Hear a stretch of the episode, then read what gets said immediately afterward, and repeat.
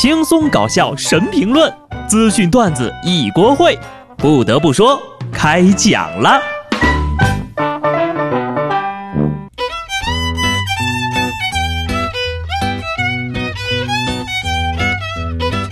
Hello，听众朋友们，大家好，这里是有趣的。不得不说，我是机智的小布。原本以为啊，给我一部手机、一张床，二十四小时不断网，我能在家待一辈子。没想到啊，连过年这短短的七天，我都受不了了。工作也做不好，待还待不住，你说我能干点啥？真是个废物呀！还是老老实实的来开个早工吧。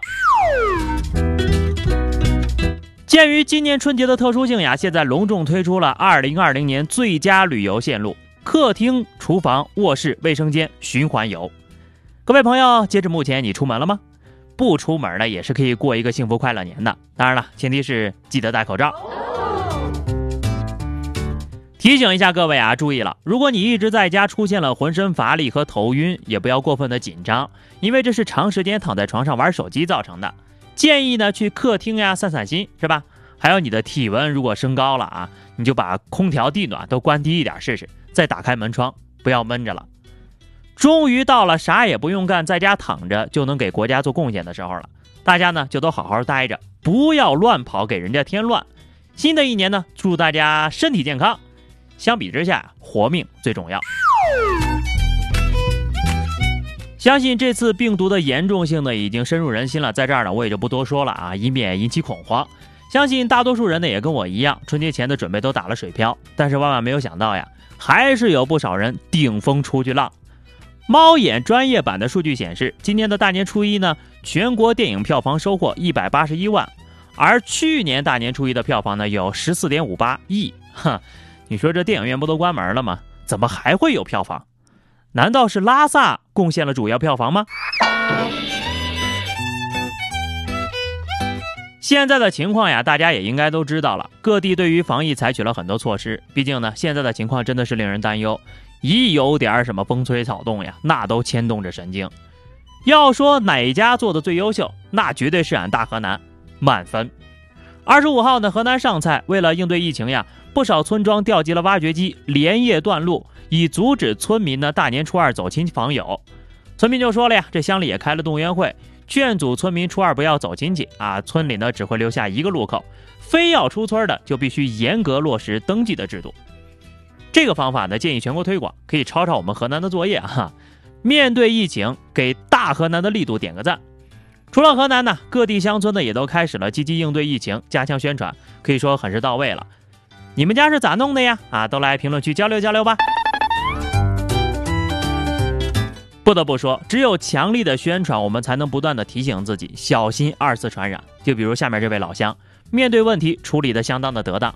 前几天呢，河南安阳一名从武汉回来的男乘客呢，拼车去医院，在路上一直咳嗽，这司机就知道这男的呀是刚从武汉回来安阳啊，又出现了咳嗽的症状，就要求他下车。乘客下车之后呢，司机还为他拨打了幺二零救护车电话，把人给送去了医院。看看这个防范意识呀，就很到位了，保护自己，保护他人，司机做的是很对的啊。也当然就是希望这个乘客呢，只不过是一场普通的感冒。其实现在很多人在家里啊，那都是苦中作乐。面对疫情呢，生活依然要继续，笑脸在表面，心酸在里面。为了应对新型冠状病毒肺炎呢，不少武汉市民也响应号召，减少外出，待在家里。有武汉人就打开窗户，夜晚阁楼喊话：“对面的开窗吵一下架呀，要疯喽！”对面收到，打开窗户，敞开心扉啊！昨天晚上呢，还大家伙呢约定好时间，各自在家里合唱国歌《我和我的祖国》等歌曲。大家一听呀，就感觉真的是既欢乐又心酸，就祈求呢这场瘟疫早点过去啊！笑着笑着，眼角泛泪。武汉加油！与此同时呢，也感谢国际友人为我们提供的帮助。装有日本民间捐助的一百万只防疫口罩的航班呢，已经抵达了成都双流国际机场。目前呢，物资正通过汽运紧急的驰援武汉。此外，一些日本药妆店打出“日本口罩价格下调，中国加油”的字样。不得不提的是。这次向中方捐助了一百万个口罩的日本伊藤洋华堂，其实最开始呀是成都市政府呢委托伊藤洋华堂在日本进行采购，后来呀人家得知情况之后呀，就直接给捐了一百万啊，这个致敬这位中日友好使者。还有呢哈，你们知道旺旺他们家有医院吗？而且湖南旺旺医院还是本次抗击新型冠状病毒疫情的定点医院之一。这家医院呢，曾经在2008年汶川大地震的时候呀，免费接待四川地震伤员来乡救治，也曾经为500名白内障患者呢免费实施手术，可以说是非常的有爱心了啊。不得不说，学医是一定能救人的。虽然旺旺畅销这么多年，但你永远没有办法预料到旺旺他们家到底还有些什么产品。就像你根本没法知道他的眼睛到底要往哪儿看。啊，对了对了，还是要提醒一下大家，如果这段时间呢你一直在关注疫情的消息啊，也一定要注意自己的心理建设，照顾好自己。如果心理比较脆弱的话，看这样的新闻多了，很容易抑郁的啊。所以说，我们换个角度想一想，前几年吧，大家过年的都忙着走亲戚、看朋友，是吧？好好一个假期，各位都抱怨啊，都成了渡劫了。也没时间好好休息一下，睡个懒觉，这不正好吗？这次趁着呀，就躺着在家里就能给社会做贡献的机会，老老实实的在家好好休息一下。啥时候见面不是见呢？非得赶这一天是吧？你们说对不对呀？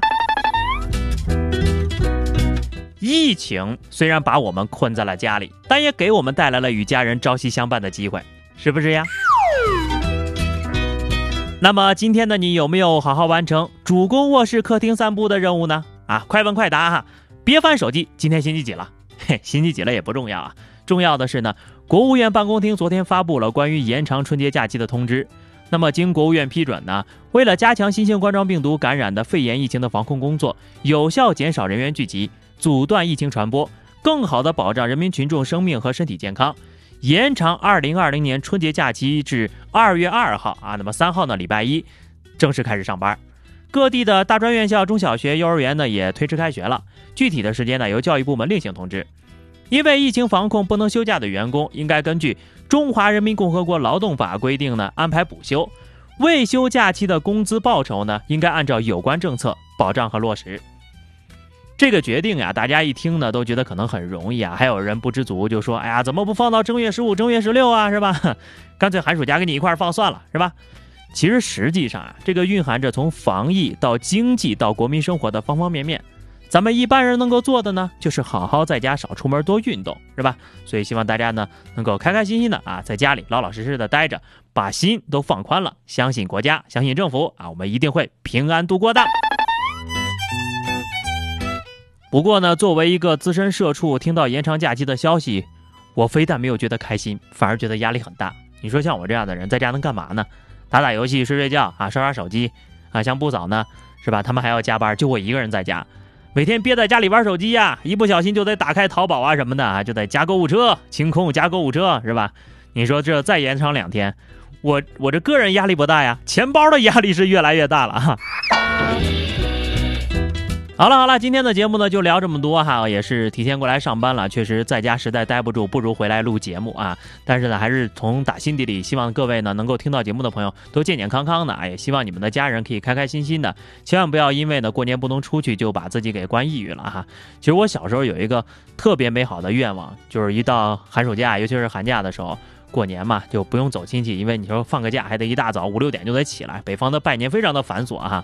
然后就想着，如果能天天在家里打游戏啊，就是也不用拜年，也不用拜年，也不用写寒假作业，那该多开心呢哈！万万没想到啊，就这么一个机会，终于在我三十岁的时候实现了，所以我内心还是非常知足的哈。所以说啊，最后多问一句哈，今天你戴口罩了吗？啊，没有戴的话，出门记得一定要戴啊。下期不得不说，我们不见不散，拜拜。